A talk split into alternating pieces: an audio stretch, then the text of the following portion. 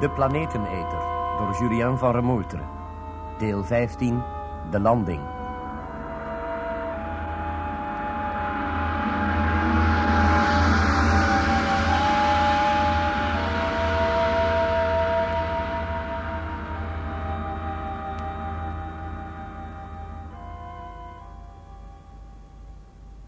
In dat ene gesprek met dokter Kimball was mij veel duidelijk geworden.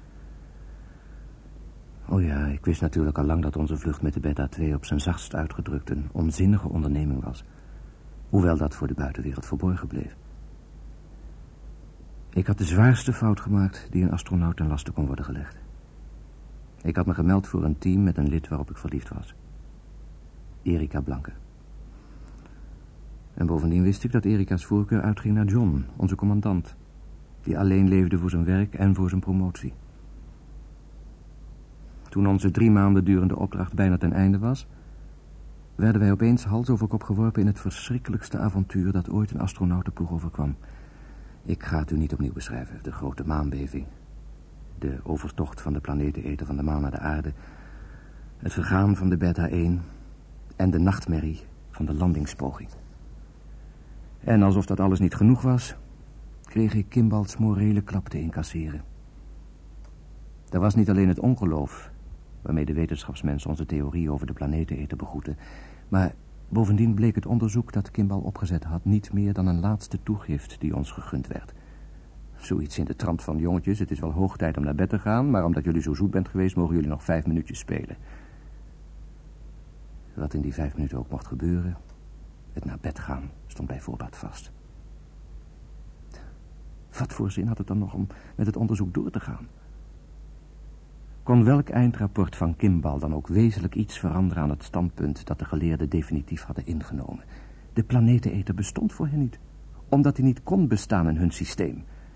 Er kon geen woord meer bij, er kon geen woord meer af. Nou ja, toen ik Kimball daar voor me zag zitten, zwaar gehavend door een al te ongelijke strijd, waarin hij zelfs John had verloren, en Erika al bijna niet meer kon achterhalen, toen... Ja, Misschien was het dan weer dat misselijkmakende gevoel van medelijden... dat mij opnieuw het roer deed omgooien.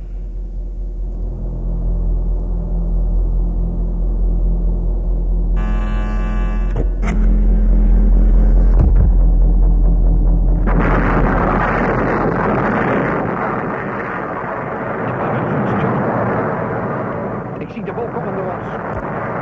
Knop indrukken. Kun jij erbij, Peter? Vlug, doe jij het. Hij raakt bewusteloos. Ik moet, ik moet. Doe jij het maar. Doe het dan. Ik kan niet. Je kunt het wel, Peter. Vooruit. Nog een beetje. Goed zo. Zo. Jij geven dan. Doe het. De rode knop. Ik ben er. Nu. Ja. Hou je vast, Peter. Ik kan niet meer.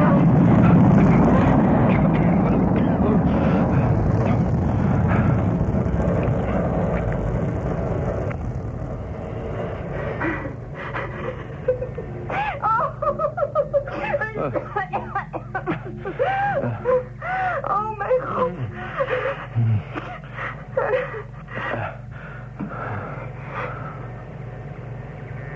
Oh, het is je gelukt.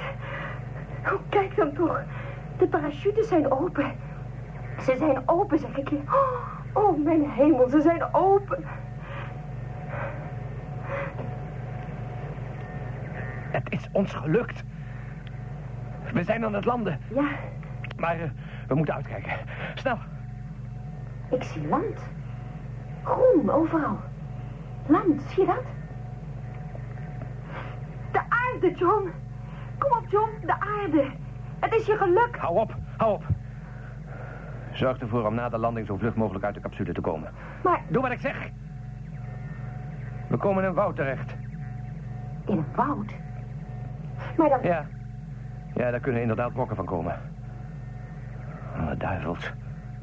Dat lijkt wel een oerwoud. Zover je maar kunt kijken. Uitkijken, Erika. Straks moeten wij uit het woud zien te komen. Zie jij water? Of een rivier?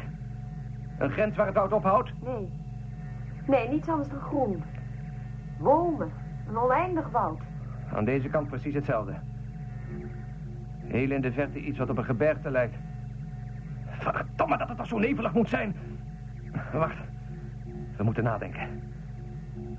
Alle apparatuur uitschakelen. Zo. Kan niks in de brand vliegen. De radio, Peter. We moeten de controle waarschuwen. Nee, blijf daar af. Het is te laat. Zet je schrap. Daar gaan we.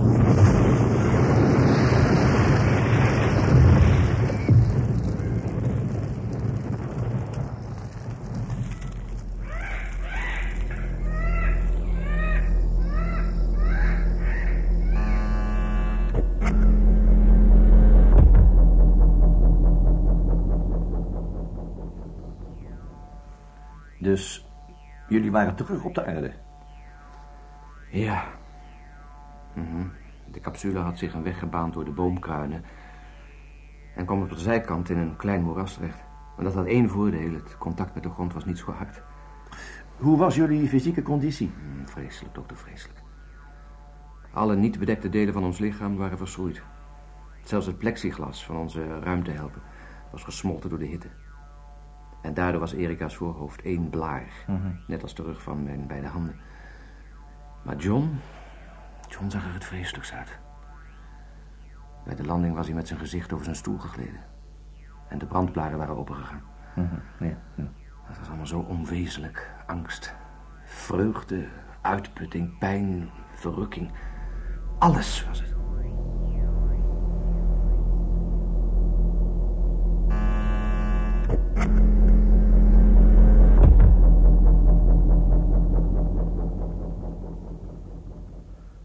We moeten eruit, Erika.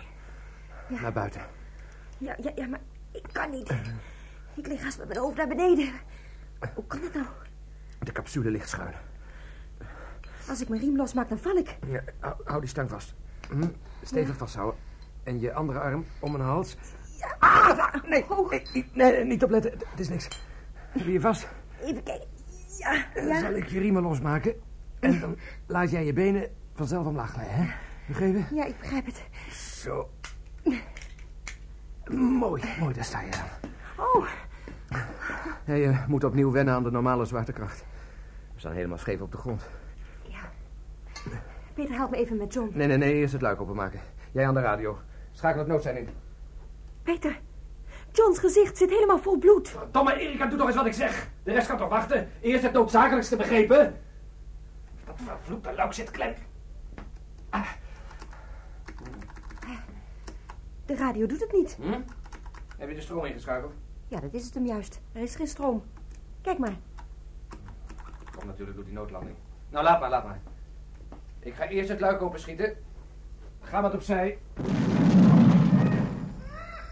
Schitterend, schitterend. Gelukkig.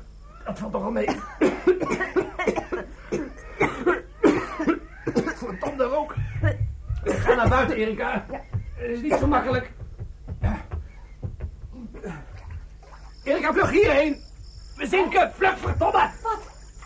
Wat is er dan? Midden in het moeras. De capsule zakt weg in de modder. Kom nou toch! Ja, maar, ja, maar we, mogen John niet in de steek laten. Eruit, hé, kom! Op vijf meter afstand bevindt zich een zware luchtwortel van een boom. Die moet je bereiken. Klijm je eraan vast en wacht tot ik kom. Ja, maar ik wil dat je John redt. Je moet John eruit halen. Hoor je dat, Peter? We mogen hem niet in de steek laten, hoor. Peter!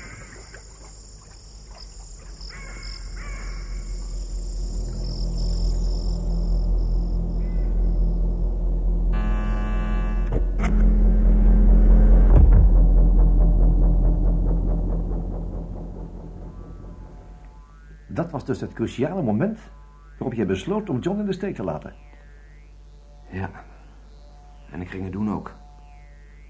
Moet zich allemaal in eh, enkele seconden hebben afgespeeld. De capsule zonk zeer snel weer in moeras.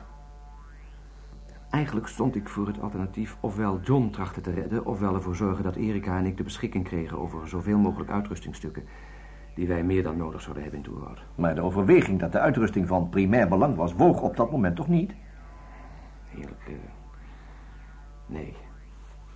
Misschien zag ik het meer als een, een alibi om John op te offeren. Ach, ach wat. Een goedkoop verhaaltje vindt u niet.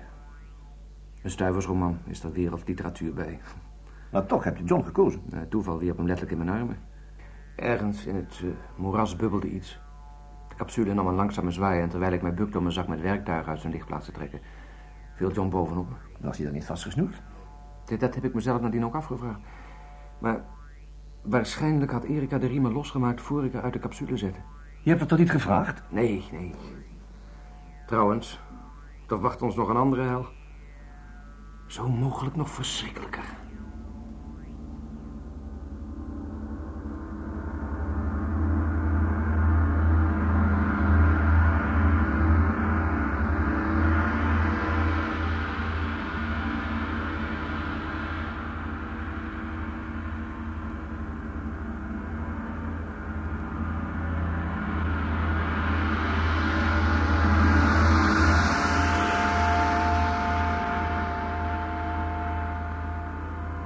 Jullie hebben geluisterd naar het vijftiende deel van de Planeteneter... door Julien van Remoerteren, De Landing. Rolverdeling... Dr. Karel Kimbal, Jan Borkus. Erika Blanker, Marijke Merkens. Peter Landsheer, Hans Karsenbarg. Technische realisatie... Tom Prudon en Bram Hengeveld. Regie Bert Dijkstra.